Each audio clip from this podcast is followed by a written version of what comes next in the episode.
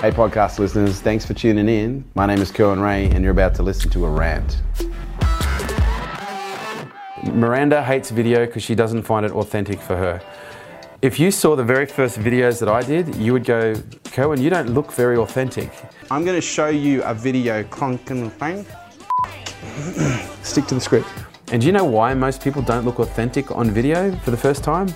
Is because they're not used to it. And that's normal. You're looking for an out here.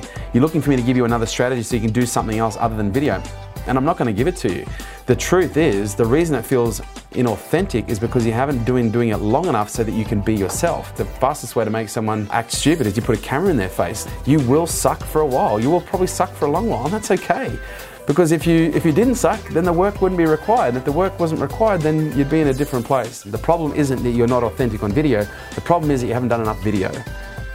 There's a solution. Thank you so much for listening. For more about what we do, check us out on Facebook, Instagram, Snapchat, and LinkedIn.